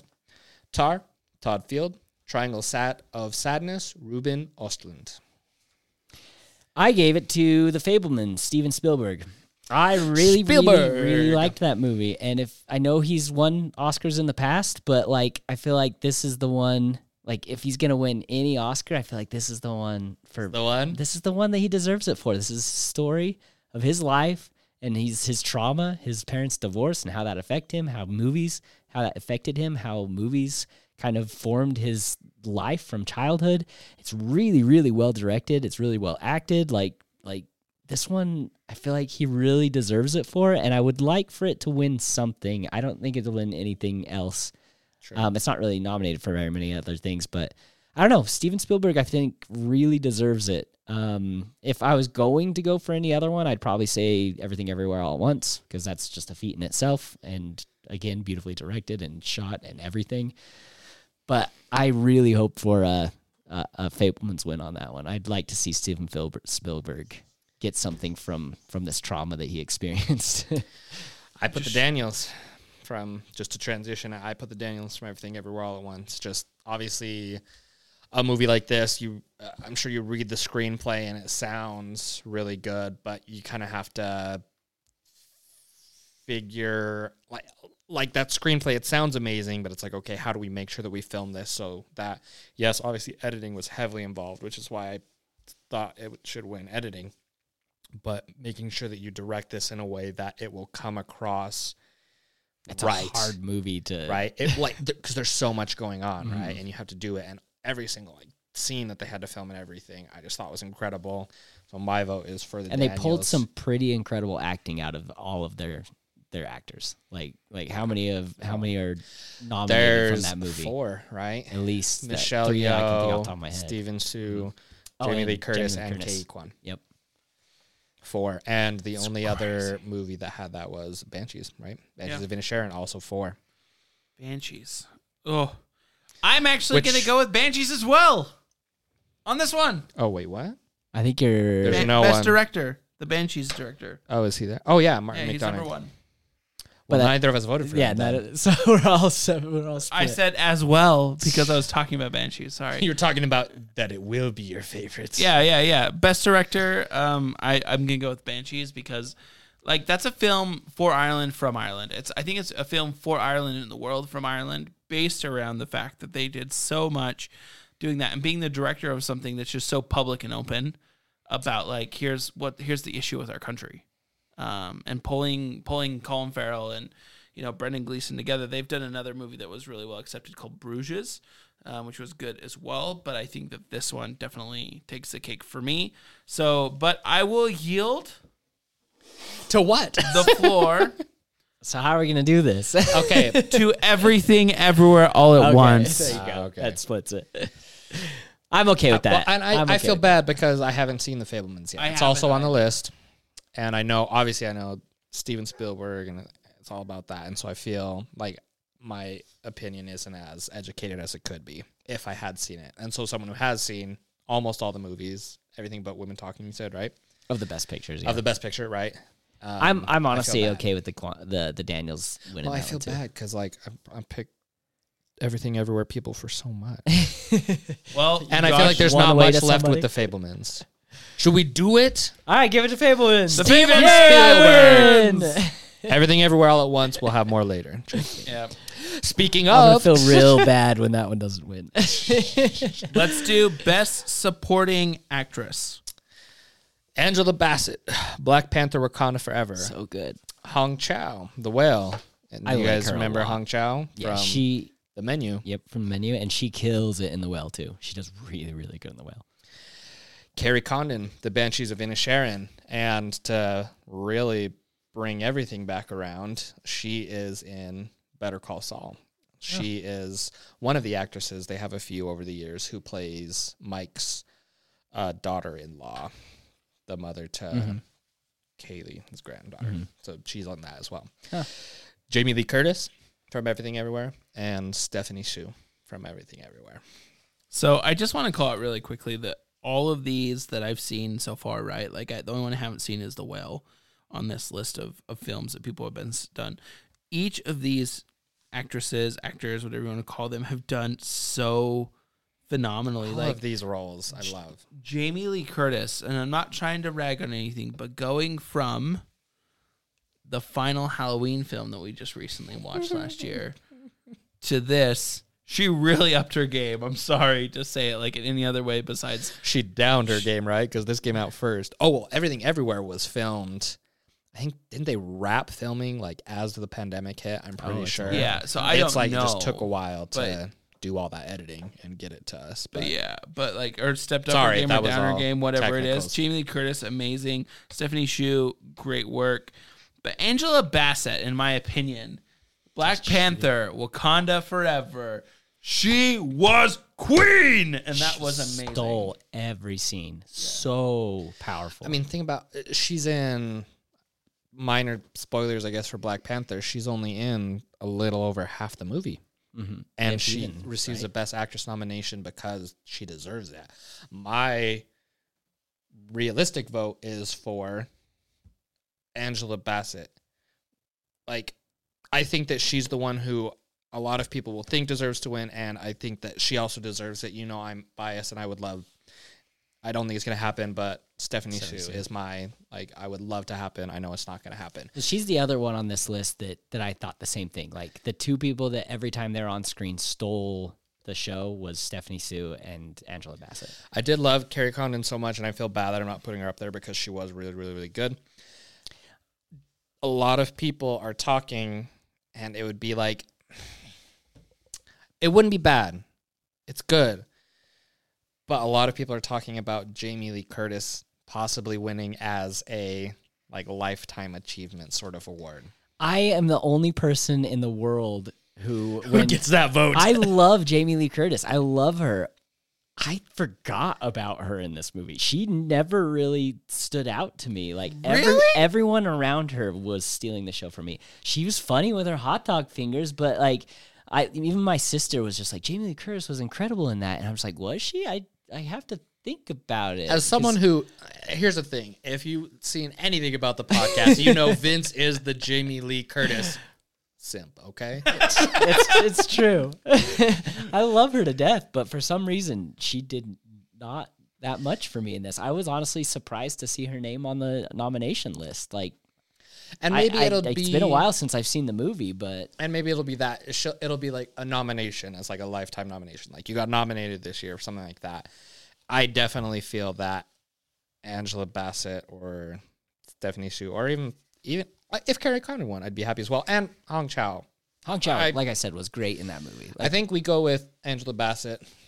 If if you guys are cool with that, oh yeah, hundred percent. But- I put Stephanie Hsu on my personal one just because I would love to My see her personal win as well. I would love to see her win, but Well, let's do Angela that Bassett- then. No, no, no, no. do I- Angela Bassett. we voted for Pinocchio. Okay. Okay. Oh, But here's the thing: I I also will love to see Angela Bassett win. if She wins. Oh, yeah. right.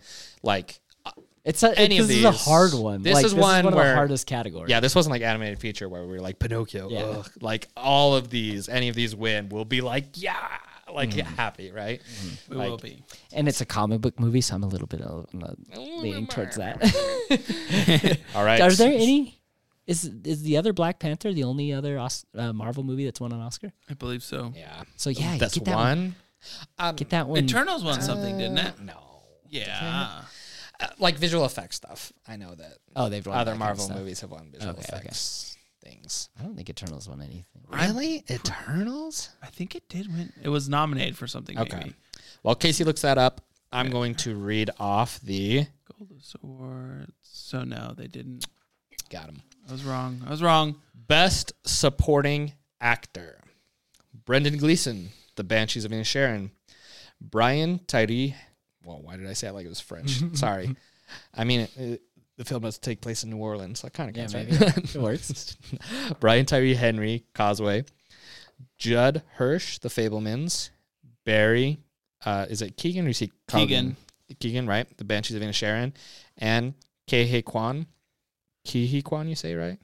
Sure. I've heard his name so much. I should know. I'm, I'm pretty sure it's Ke Huy Quan. Everything Everywhere All at Once. Easy one for me. Give it a short round. Uh, yes. Give it to what? You said give it to short round. Give it to Kiwi. Kiwi. Oh, okay, okay. He was incredible in that movie. He was so good. 'Kay. So good. Mark Ke Huy Quan. Okay, okay. that's who's gonna win. He's been amazing. Everyone loves him.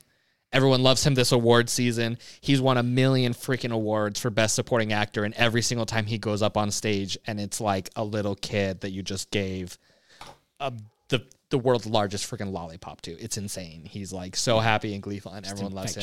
I love him. He, his performance and everything ever all at once is amazing. The story's amazing as well, just his comeback and everything like that.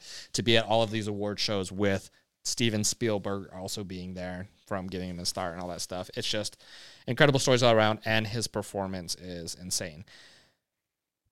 We have to talk about. So I feel bad. I haven't seen uh, the Fabelmans, so you can talk about uh, Judd Hirsch. I don't know. I who he plays. again surprised that that's on there. surprised he's on there. He's not even in it that much. He- And then- he like shows up for like maybe 15 minutes or something and then is gone again. It's weird that he's nominated. And then we can talk about uh, the Banshees actors as well here, really quick. But I did see Causeway.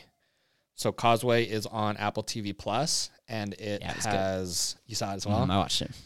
So I I watched it um, because my buddy who I watch movies with suggested it, and he was like, "I think it's Oscar nominated." I was like, "I didn't hear about it," and he's like, "Oh yeah, um, Brian Tyree Henry got nominated for Best Supporting Actor," and so I was like, "Okay, yeah, for sure." And we watched it, and the movie is really really good. I like the movies, and I think in my like revised because I keep updating my list on Letterboxd for like top ten movies of the year. I think it's on there. It gets up to like number nine or something like that like in my revised list. I actually ended up really, really enjoying it, and I did really understand why he got nominated. Oh, yeah. he just delivers this. It's just it, he's such. Both of them are such interesting characters, right? The character Jennifer Lawrence plays, and then him, and their relationship and how they go about talking about loss and trauma, even though they're like two completely different types of trauma and all, all these things that are happening, and so much is just left unsaid, but you can just feel so much emotion from him. It's incredible. And obviously Jennifer Lawrence is an amazing actress and she's amazing to play off him and she's had better roles, right? Silver Linings Playbook and stuff like that where she's done better. She does do a really good job in this, but I also obviously understand why she wasn't nominated for best actress. Brian Tyree if if you don't have any other reason to watch this movie, Yeah, watch watch, it. for his performance. It's amazing. And so I still say Ke Huy Quan, but Got to shout him out. and I don't even know if I can say he's like my second favorite because now I really want to talk about Barry Keoghan and Brendan Oh, we, Gleeson. we really got to talk about Barry Keoghan in in Banshees of Inisherin. oh my gosh! What a what a champion of actors! Like knowing. Okay, this is the same guy who was the most boring performance of my life in Eternals. Had to True. bring that Kidding me? back. He was the best part of that movie. Poss- well, In his- my I just opinion. hated his Eternals in skills general. were I didn't good. really like it His either, but I- skills he was my were good. favorite. But he just was different. I didn't love him that much. I wasn't that excited.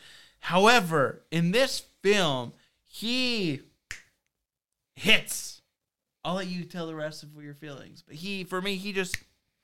It's like it's like when you make the perfect egg sandwich, and you bite into it. That was Barry and it's not like too eggy. It's, not, it's just the right. You get It's it all. the whole thing. Okay, m- super mild spoilers for Banshees of Inisherin. Super mild, skip like I don't know, like forty-five seconds or something. Aye, well, there goes that dream. Yeah. I just like after he said that, I just kind of like, oh, my heart. What? Yeah, yeah. Why am I feeling these things? Like, and then afterwards, when you find out like what happens and stuff like that, just this last ditch and and speaking with Kerry Condon, I don't remember her uh, her character's name. Just on that lake, just in this beautiful scenery and stuff like that, and you just see his face and. Later on, obviously, when you realize what's going on and the emotions and everything, not to mention the hilarious part that he brings into this film that's so funny, but then also so saddening when you realize also what's going on with his home life and everything with his dad, the police officer, and all that stuff. He's just incredible, and it's hilarious. His performance is hilarious as well as heart wrenching in the same film. There's Uh, He's so good. there's so much depth to his character and it, it actually like plays into like maybe a stereotype about people who we perceive as different or having like you know limitations mentally his his ability to show us the depths of a character that it's not just like a one way or another that this person who is suffering can bring joy can bring like good moments into it but can also engage you in deep conversations and also put forward like an effort to to find a way to better their life. And it's just oh yeah you're right you're right. There goes that dream. But it's it's it's wild such a good actor and then I then apologize for my Irish accent, by the way. Like I, I half tried because I was like, I gotta at least like try to do it justice, and then I was like, this is so Good bad. luck with that accent, man. well and Brendan Gleeson's character let's stepping over to that Did you have anything you wanted to say about Barry Keoghan before we? No, he's incredible. Like uh he really does embody that that person. Like the way he speaks, his inflection point, you know, just like like he is completely different than what he does in Eternals or what he does in uh he does Joker, you know, at the end of the Batman. And I think he's in a Christopher Nolan movie, you know, and this one is just like Yeah, he's in Dunkirk. like if I would have seen him in Banshees first, I would have believed like that's more of his real personality or his real like life, like real life person kind of a thing because he just sells it that well. So I don't know. He does he does incredible, but I'm still a Kiwi Kwan guy. and then Brendan Gleeson. Sorry, I didn't mean to cut you off. I just You're good. You're good. No, Brendan Gleeson, he puts on what I would probably define as maybe, from my perspective, I haven't seen all of his works, but many of them, the performance of his career. And here's why I feel that way. He suddenly just he gives you that feeling that he still cares, but he also is distancing himself from you. The way that he commits to the character and he doesn't really cut off his finger. Sorry, spoilers, but like him him doing that and him like wandering around as if it's just nothing, it's whatever, you know, like I've committed to this decision. And he you feel you feel the disgust and the angst and like his just desire. I wanna I wanna make music. I wanna write poetry. I wanna do these things before I die. You know, I wanna be remembered and like it was just beautiful and just his whole persona as an actor and yeah, he was so good. the the perfect person to play off with Colin Farrell. Those two obviously are the two main characters, and obviously he's a supporting actor for the nominations and whatnot. But those two acting off each other for uh, for the most important scenes of this movie was really just, and all four uh, actors that got nominated for their roles in Banshees, I believe, deserved it. But those two just leading the way and headlining it were just they were so incredible, and it, it, it just made the movie so heartfelt, but also like we've talked about, also hilarious, so funny, like getting me to laugh. So, Let's step over to best Whoa, whoa, act- whoa, whoa! oh, What are we doing? Oh, we got to talk about do? Kehi Do we, no? Did we decide who is we're Yeah. doing Kiwi Oh, we didn't- oh, okay, I- okay, I told him to mark it. Sorry, Okay, yeah. okay, we, okay, we okay, marked okay. it I a was like Mark ago. Ke Huy Quan, wait a and then I'll also talk about why I love all this. So this. our best supporting actor was Ke Huy Quan. Okay, And then good. let's jump back over to best actress, or do you want to do best actor? Which do you want to do first? Let's talk about best actor. Okay. All right. best actresses Best for the final actor. because we kind of already started talking about Colin Farrell. We did, we did. Best actor: Austin Butler in Elvis, Colin Farrell, Banshees of Inish- Inisherin, Brendan Fraser, The Whale, Paul Mescal, Aftersun, and Bill Nighy, Living. For me, this I I just I want Brendan Fraser to take this. I want it for so many reasons. Number one, he deserves it. Number two, he's a freaking legacy actor who had played a big role in my childhood with The Mummy, with uh, George of the Jungle, It's like George of the Jungle. friggin' Encino Man. Like, yeah, he's Encino Man. Yeah, right? he is. In I had to. yeah, that's him. anyway, just I love Brendan Fraser. I love him, and there's some drama that went behind the scenes. He's kind of had a hard time, like over the years. This is his comeback story. He came back. He hasn't been in anything in so long. He did a couple of DC projects, you know, here on the side, and then he just comes back strong with a freaking Oscar nomination, and he killed it in this movie. There's one scene that brought just tears to my eyes. Like this whole movie is a little manipulative. Like it is a depressing movie. But that one scene, it's in the trailer where he turns to the camera and he just says like with tears in his eyes and just the most powerful thing just like I have to see that I've done one thing good with my life. I don't remember the exact line, but it just it's powerful and it hits you hard. And I love this guy so much. And I would love, love, love to see him finish up this comeback story with this Oscar win. Just blow everybody away. So I'm I am 100% in on it on Brendan Fraser. So I haven't seen the movie, but I also agree with you because of the comeback story, but also all the reviews I watched of Brendan Fraser's performance in The Whale, people say he deserves it because he's been here for so long and hasn't had the recognition that he deserves. But the work he did to make this film what it was sounds incredible. Like the way he delivered the role, everything like that. Like I said, I haven't watched the film, but everything I've seen, he deserves it. However, the less objective part of me just wants Colin Farrell to win. He also deserves an Oscar at some point in his life. He Like- does. Like, when's he gonna get his Oscar? Sto- his Oscar? Well, can I can I hear and tell a quick story? Like, do you guys Please. remember the first Fantastic Beasts and Where to Find Them? Like, I, I know that- Try to forget. I it. remember I watched. I know that That's song is a blip in a lot of people's memory, but he leads out this such a strong role, and he like puts on the performance of his lifetime. I hate that you brought this and movie up. and Like, no, just hold, just hold on here for. We're a talking about the best movies, Casey. But hold on here. But then they just like I'm talking about Colin Farrell's performance. He leads out this so effectively and strongly, and then they're like, "Woohoo!" Johnny Depp, and I was like, "Ah!" Exactly. That's why I hate that you brought this up. Like they replaced the perfect character or actor for this character with a worse version of the worst Oh. worst actor for the role. a I, hundred." I have no problem with Johnny Depp, but like they had the perfect guy in Carl Colin Farrell. Yes, So stupid. yeah. So that's why I'm like the the less like person looking at this. Colin Farrell been here for a long time, done such good work.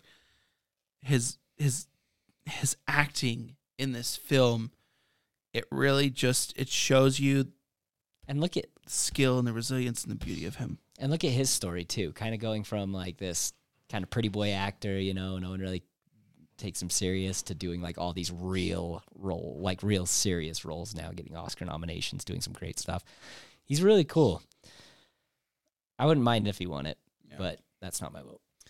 I've already said a little bit about Colin Farrell, and you guys know I love him. Um, there are some people talking about Austin Butler uh, in Elvis. I haven't seen it, and I've told you I don't really have a desire to see it, not because I think it's bad, just I just want to say I've already forgotten the whole movie. Just just really calling that out.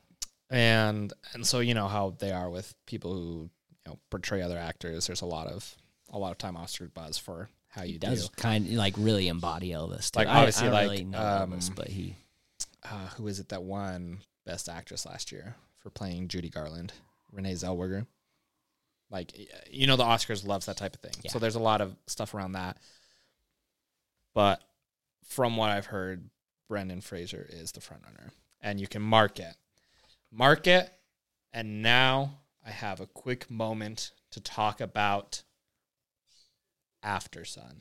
Really? Paul Mescal. Yes. Did you see Aftersun? no, I don't know anything about it. Aftersun, I haven't. I'm pretty sure I've talked about this with people. I've talked about this with a lot of people. But you didn't I bring it to haven't- the podcast. I haven't talked about it on the podcast. I Okay. didn't watch it until after. And keep in mind, this is like personal, right? If you go onto my Letterboxd right now and you look up my top 10 movies of 2022, Aftersun is two wow. my number two movie of the year. It was one I watched it the first night. It left me feeling so melancholy and thinking about so so so much. And then afterwards, the next morning, and I thought about it more. I put it up to five stars. I only rated two movies five stars last year: Everything Everywhere and Aftersun. And this is the only nomination for this movie, and I understand why. It's an A24 movie, right? And that's not that means you can't get Oscar nominations. Everything Everywhere is the most nominated film, right?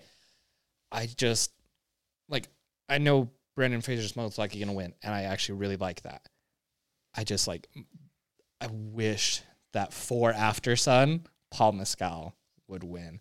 It's just incredibly. I won't go too far into it because that's a whole other discussion. I could literally have a whole podcast just talking about Aftersun. It's a whole. The whole movie is him and his daughter, who he doesn't see very much because um, him and his ex-wife are divorced and they share custody, but he doesn't live in Scotland anymore, where he's from, where they're from. They're on a vacation in Turkey, and it's just them on this vacation. And basically, so much of the movie is just him being with his daughter. And I can't really say much without going into spoilers. So it's basically just him with his daughter, and basically the movie is a lot really ambiguous on a lot of things purposefully for a lot of the storytelling points that it's trying to make. But there's basically just so much more going on with this man in his life and whatnot, and you just he just delivers such an incredible performance. It's so so deserving of the nomination, and even though he won't win for Aftersun, that's just like my that's like even far. I think maybe even more than Stephanie Hsu winning supporting actress. I would like if Paul Mescal won Best Actor, I would like jump out of my seat and cheer so loud because I loved his performance and it was incredible. But just so that maybe this movie would get more sets of eyes, like I believe it deserves. Like if you have I don't know where it is right now because when I watched it, I just had heard really good things about it, and so I ended up renting it for like I think it was like ten dollars to rent at the time, but I did it because I thought it was going to be good, and I was just like Worth the money. worth the money. It was one that I'd been thinking about, like one of those that left me thinking, and I t- like I said, I talked about it and the ideas that go along with it with people for a while after. I'll try to get to that one before uh, Sunday then. Do it. So we're going with Brendan Fraser for Best Actor. Yes, Let's toss it back to Best Actress.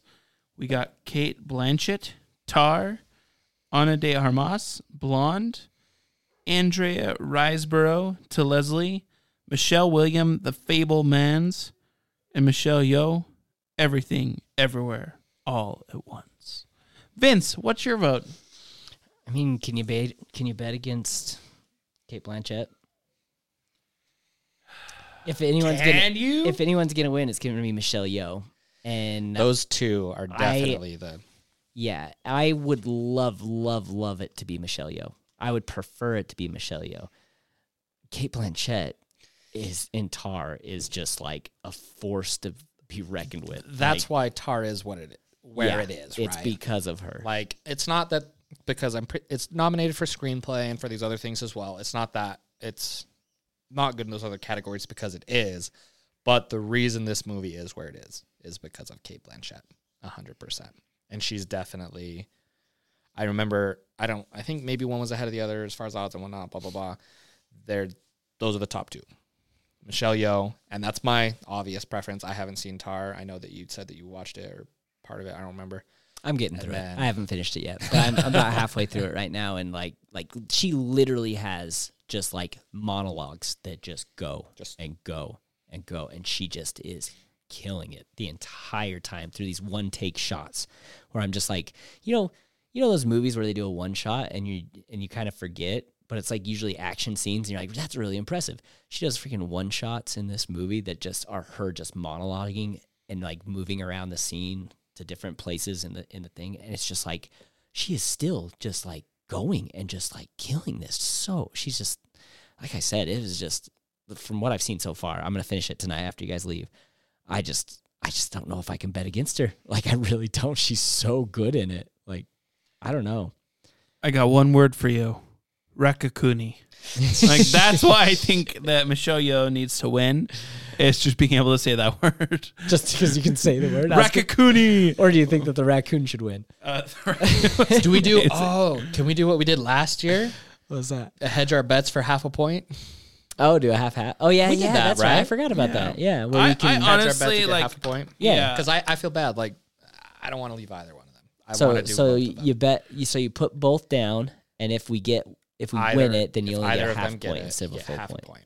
yeah 'Kay. i forgot about that that little I did too. caveat And that we it had probably could have helped, in a couple of these but we're we're pretty far We're gone. far committed, but We're to no, the last I, I freaking kind of category. agree with you though. Like Michelle Yeoh, like there, i would lo- yeah. there was an article actually written or like she did an interview where she's like people were literally telling me to retire before this film, and now she's one of the most wanted actresses in Hollywood. and she's yeah she's another one of those like legacy actresses actors that just like played a big role in every kung fu movie that i've seen you know crouching tiger hidden dragon uh just she's she's amazing in all of these things. And at her age she's still doing like all this amazing kung fu.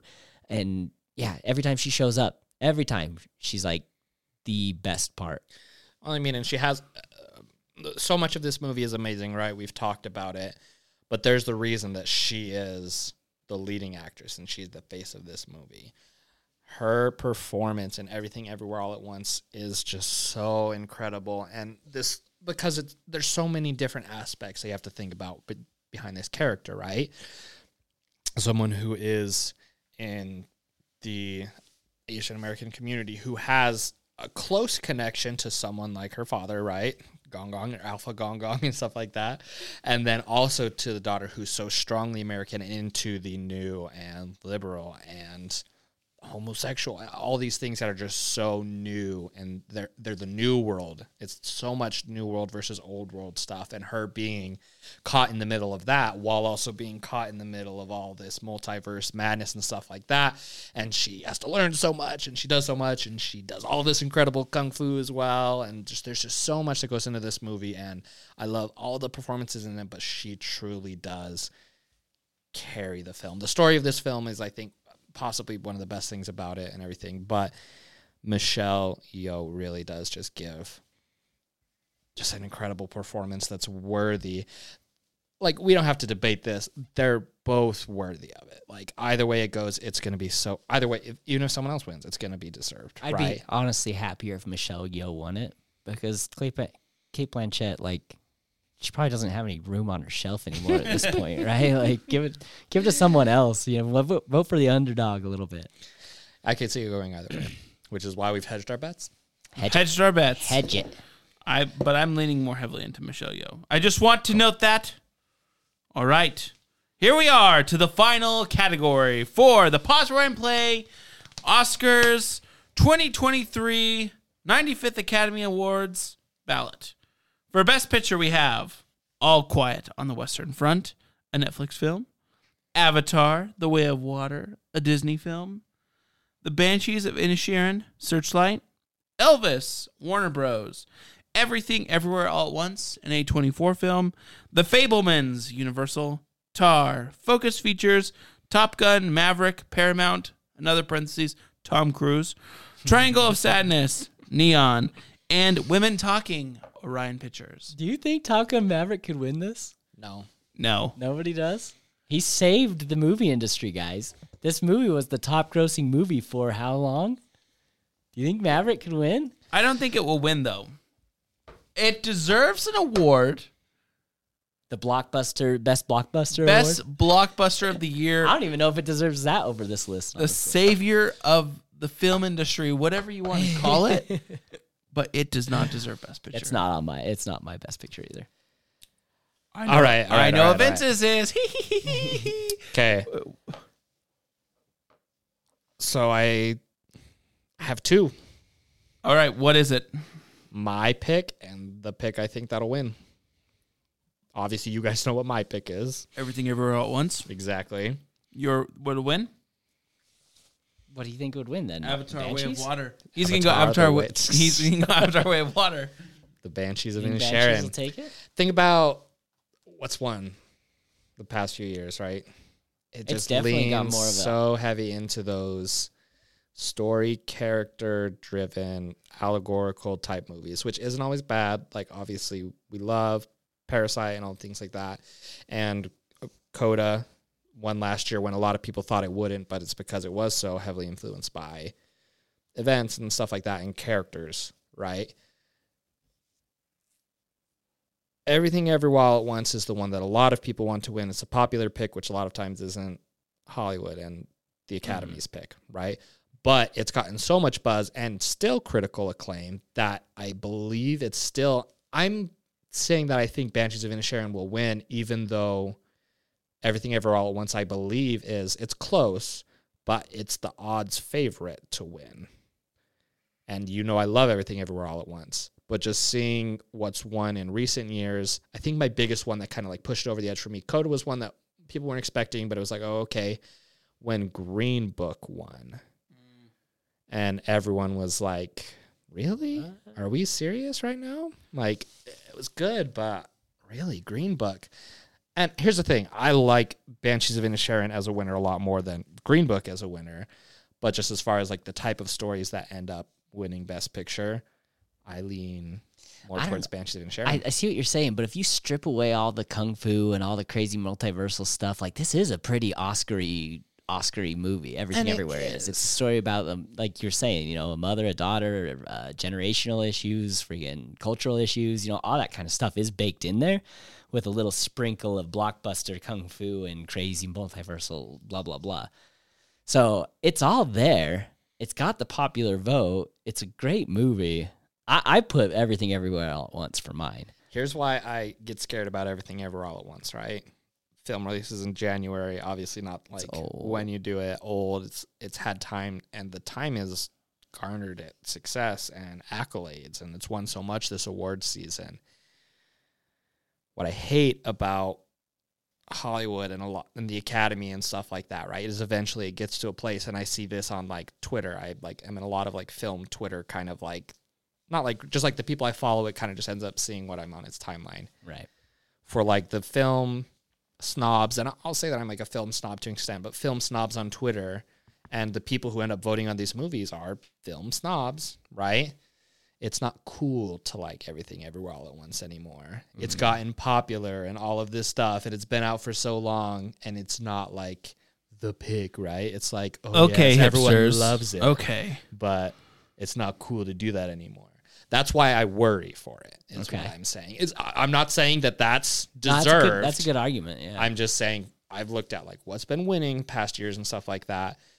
The amount of time it's been out and just how the people who are going to be the ones who ultimately vote, which is everyone, right? So best picture, it's obviously like the people who vote on these things, the people who work in those studios or in those specific categories who have worked in those in the past and then best picture is all of the people who worked in all of those categories end up voting on it. I'm hoping that the love for it and everything just carries it through and that everything everywhere wins. I'm scared though. Have faith. I, one. have faith. I I think that everything everywhere all at once will win because I'm on the same page as Vince is with what the stripped down story is of it. And it's it's high time and I think that it's coming to kind of more of a head that like Asian American stories are being told. I think like looking at it very similar to Coda, right? Children of deaf child of deaf adults, right? Is what that t- story is about. It's the same it's a similar type of story. It's the vein of like the changes. How do we deal with the expectations? Like i i use this as an example. Like i know a lot of like asian american kids whose parents are like this is what you will be. This is who you should be. These are the groups you should be a part of. And we can see that told also in turning red kind of like with the expectations of the parent. But if we step back and we look at everything everywhere all at once it makes it digestible for the everyday American palate. kind of a broader audience. Yeah, yeah, that's the word right there. A broader go. audience. So I think Everywhere All at Once has the flair, the story, and the depth to win it. To and one. The, and the folks with the act- No, and that's the thing. You know I'll love to market. But this is just one. I'm not gonna like put an asterisk and be like, "See me Sunday" because I think that My- a different one is gonna win. It's gonna be more like a My please, only- please, and then if Banshees wins, I'll just be like, "It won," only but I'm not happy about it. My only defense to the stuff that you brought up was, uh, oh crap! I just lost my train of thought. It's all good. is Shoot. Oh crap! Just Oh, oh, oh, yeah. Sorry. My only defense is like, look at the last couple of movies, the surprise winners. Coda, no one expected it. Um, and it's not kind of your typical Oscar movie. Uh, and then the one before that was like Parasite, right? That's not your typical Oscar movie, and that kind That's of blew everyone's mind. So maybe, maybe, maybe the Academy's evolving and opening their minds a little, broadening their minds a little bit, and we can hope. maybe, maybe at this point we can get a fun kung fu action movie as a winner instead of the, the funny, deep, introspective allegory. I don't know. Maybe the the dark humor of banshees. Watch, we do all of this, and they're like um, Avatar. Okay, let's pick a real one. Women Sorry. talking. Let's do women talking, or the Fabelmans. The Fabelmans, I think, like has like a weird like I don't think it'll be. chance. Best Picture. Like people talking about it. Um, Tar is still there because it has like the screenplay nom. Like usually, if you have something like that, it's like you need to have.